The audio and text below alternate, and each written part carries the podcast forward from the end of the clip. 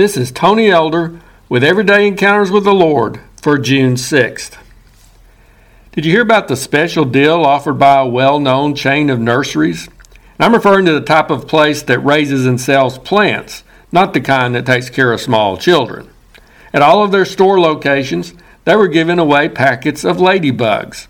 Understand that each bag contained about 150 of those helpful insects with the expectation that more than half a million of the bugs would be distributed over the two day period.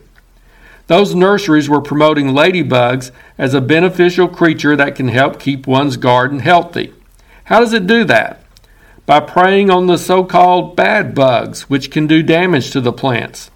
Of course, there are other ways to get rid of pests, but some of those methods will kill off good insects too.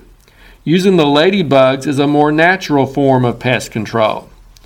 With my limited knowledge of such matters, I assumed that 150 ladybugs would be sufficient for an entire small garden. However, I heard an expert suggest that one of those packets was about the right amount to cover merely two plants. I guess it's the principle that if you inundate the bad with the good, the bad will get wiped out. As I thought about it, that seems to be a biblical principle as well. Whether you're talking about the evil in the world around us or the sin which too easily shows up in the gardens of our own hearts, one way to conquer the bad is by cultivating the good.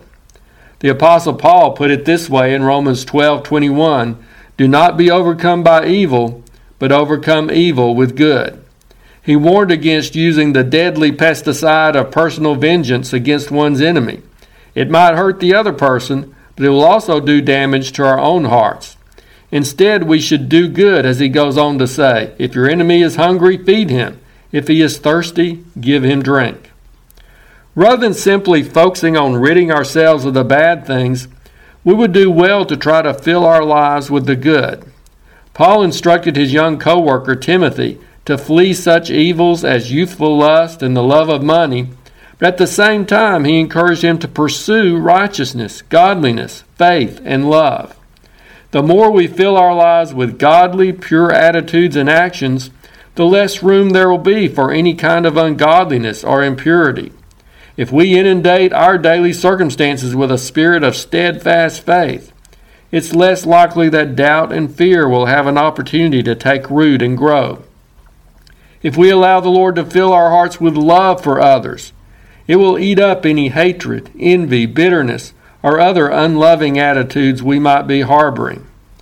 If we're overflowing with devotion to God, what chance is there for anything else to usurp its rightful place and spot in our hearts?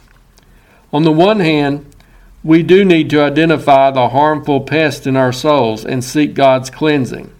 But at the same time, Let's be filling that space with the beneficial qualities that will assist with the removal of the bad. So think about some particular bad bug that keeps showing up in your life, spoiling the good fruit which God desires to grow in your garden.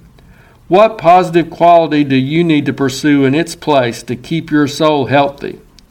Instead of expending all your energy on trying to wipe out the bad, let's be sure to spend just as much time cultivating the good. If you're interested, Everyday Encounters with the Lord is available in both book and ebook formats. And now I pray that you'll encounter the Lord today in your own everyday experiences.